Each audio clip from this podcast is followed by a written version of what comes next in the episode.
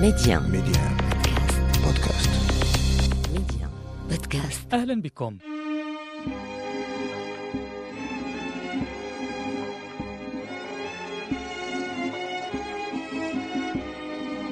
كان الإمام جلال الدين الرومي يمتطي بغلته في مدينة قونيا بتركيا، وهو الإمام المتمكن من علوم الدين، قبل أن يوقفه رجل يرتدي خرقة عرف عنه الترحال الدائم. سأله الرجل سؤالا مربكا: أيهما أفضل، النبي محمد أم الصوفي أبو يزيد البسطامي؟ اندهش الإمام الرومي وخفق خافقه واستنكر السؤال. كيف تقارن بين خاتم النبيين والمرسلين ورجل صوفي سيء السمعة له شطحاتها؟ لم يكترث الرجل للجواب ولا للناس المستنكرين حولها، وقال: ألم يقل النبي يا رب اغفر لي عجزي عن معرفتك حق المعرفة؟ في حين قال البسطامي: طوبى لي فأنا أحمل الله داخل عباءتي. حينها بدا للرومي وكأن حجابا قد أزيح عن روحه، ثم قال: إن كلا منا يعتمد على حجم الكوب الذي يستخدمه لمعرفة الله، فإن كان للبعض براميل فإن لدى البعض دلاء، وللبعض الآخر طاسات فقط.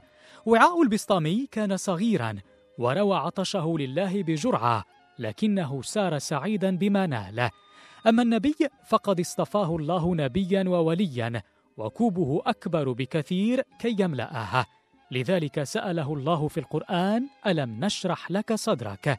وهكذا شرح صدره للمزيد من معرفة الله.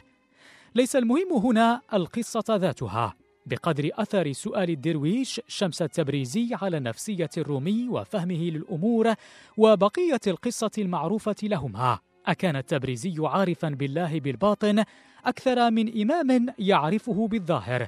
يجوز، وذلك مما يؤتيه الله لبعض خلقه. في عدد اليوم نواصل حديثنا عن أولياء الله مع الأستاذ أحمد الخليعة. آخر حديثنا أستاذ الخليع كان عن مفهوم استنساخ الولاية من دين لدين إلى أن وصلنا للديانة الإسلامية. فلذلك تجد أولياء كبار يقال الولي الفلاني على قدم النبي الفلاني، كالإمام أبي يعزى يرى النور المغربي رضي الله عنه. قال الشيخ الأكبر في الفتوحات: إنه كان موسوي المقام، إذن كان على قدم سيدنا موسى في أحواله. وهناك العيسويون وهناك الإبراهيميون واليونسيون إلى آخره. هؤلاء الأولياء في الأمة المحمدية هم، نتكلم عن الأولياء الآن، ولا ولي إلا في هذه الأمة. يعني أولياء الله بالمفهوم الديني وبالمفهوم الصوفي التصوف، أن تصفوا بلا كدر وتتبع الحق والقرآن والدين، لا بد من اتباع سنة المصطفى صلى الله عليه وآله وسلم. هؤلاء هم الأولياء حقيقة الآن. هؤلاء الناس لا علاقة لهم بشرف قيمي وقرب من رسول الله صلى الله عليه وآله، ولا علاقة لهم بالعلوم المرسومة التي ألفها الناس، لا علاقة لهم بشرف قبلي أو زعامة اجتماعية. أناس اجتباهم الله واصطفاهم من خلقه، وانتهى الأمر. إن الله يجتبي من يشاء ويصطفي من يشاء. اصطفاهم لمعرفته، اصطفاهم له، فسموا أولياء. والولي هو المحبوب عند الله سبحانه وتعالى، ليسوا رجالا فقط، بل مطلق اسم الرجال في القرآن يطلق على هؤلاء نساء ورجالا.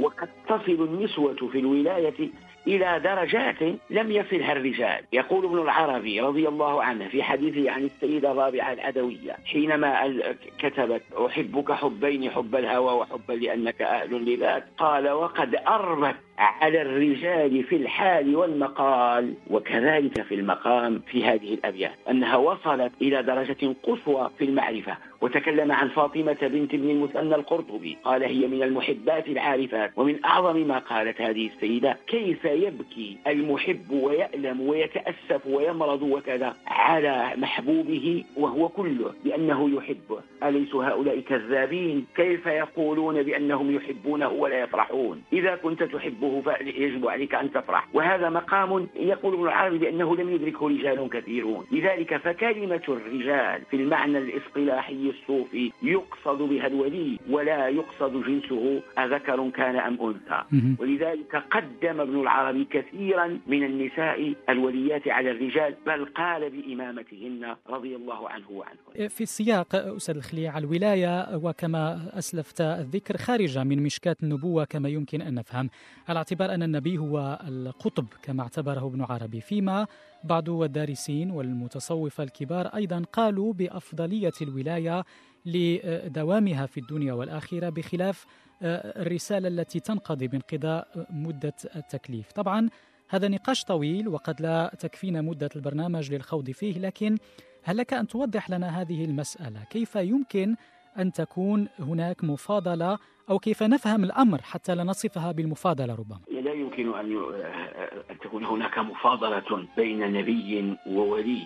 المهم أن الأنبياء والنبوة هي درجة عليا لا يصل إليها الولي ولن يصل أبدا، لأنه حصرها الله في زمان ووقت محدد ومعين وفي أشخاص اصطفى. لكن ولاية أولئك الأنبياء، درجة ولايتهم، مثلا هل من أعظم الأولياء؟ سيدنا محمد صلى الله عليه وآله وسلم، وهو إمام الأولياء والأنبياء والمرسلين. حتى إن الشيخ الأكبر قال بأنه أن الأنبياء في عصورهم كانوا نوابا عنه صلى الله عليه وآله وسلم في أممهم، لأنه أرسله الله إليهم، إلى الناس كافة، إلى الناس أجمعين، والأنبياء من الناس.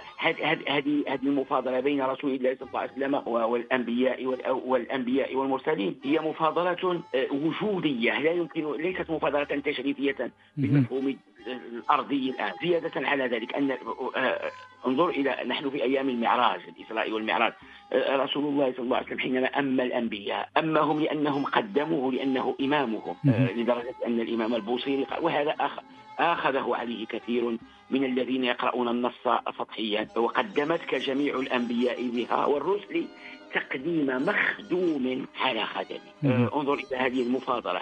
فالولاية المنبثقة من رسول الله صلى الله عليه وآله وسلم هي بطبيعة الحال ولاية كبرى، ولا لا يصح أن يعقل أنه كان في الأمم السابقة عدا الأنبياء لعلو درجتهم من يصل في ولايته فيهم إلى ولاية الولي المحمدي أبدا.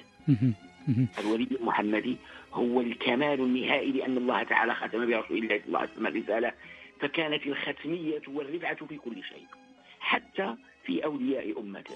وهذه مفاهيم دقيقة قد تعزف ويعزف فهمها على كثير من عوام الناس وعوام العلماء. طيب، من بين الأمور التي تميز أولياء الله عن غيرهم هو كشف الغطاء عنهم وإيتاؤهم قدرا من الحكمة، ومن أوتي الحكمة فقد أوتي خيرا كثيرا كما يخبرنا النص القرآني، ويشاء الله تعالى بذلك أن يعلمنا أنه قد يفيض على بعض من خلقه بفيض من المدد الرباني، حتى إن البعض علموا شيئا من الغيب بإذنه تعالى.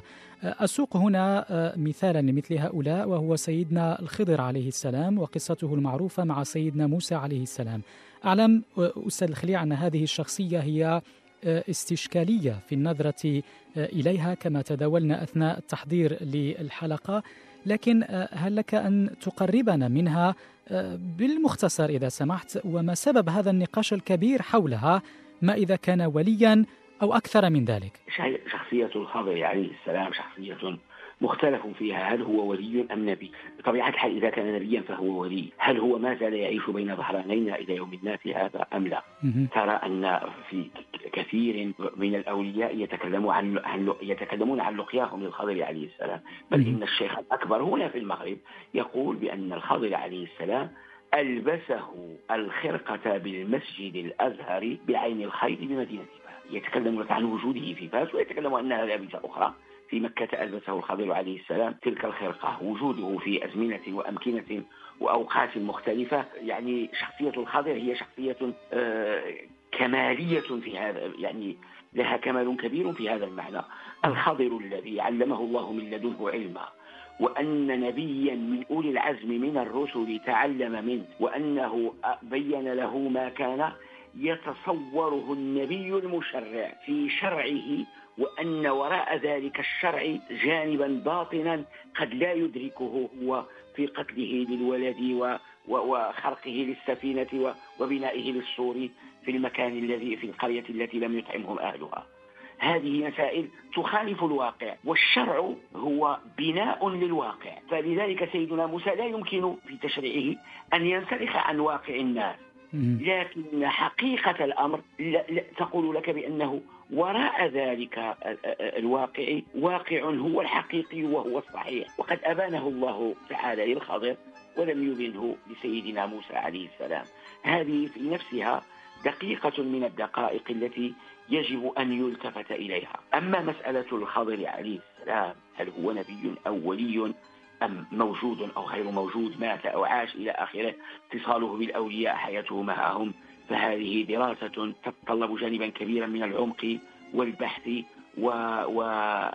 وتحيط بها مفاهيم إشارية وذوقية وعرفانية كبيرة أدركها هؤلاء العارفون الكبار رضي الله عنهم بأذواقهم، لا يمكن أن تجليها العبارة لأنها عاجزة عن ذلك.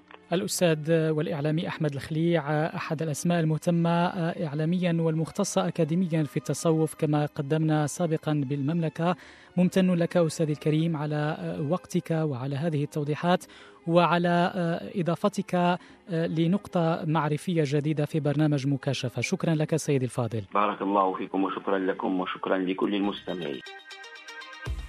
ميديا بودكاست.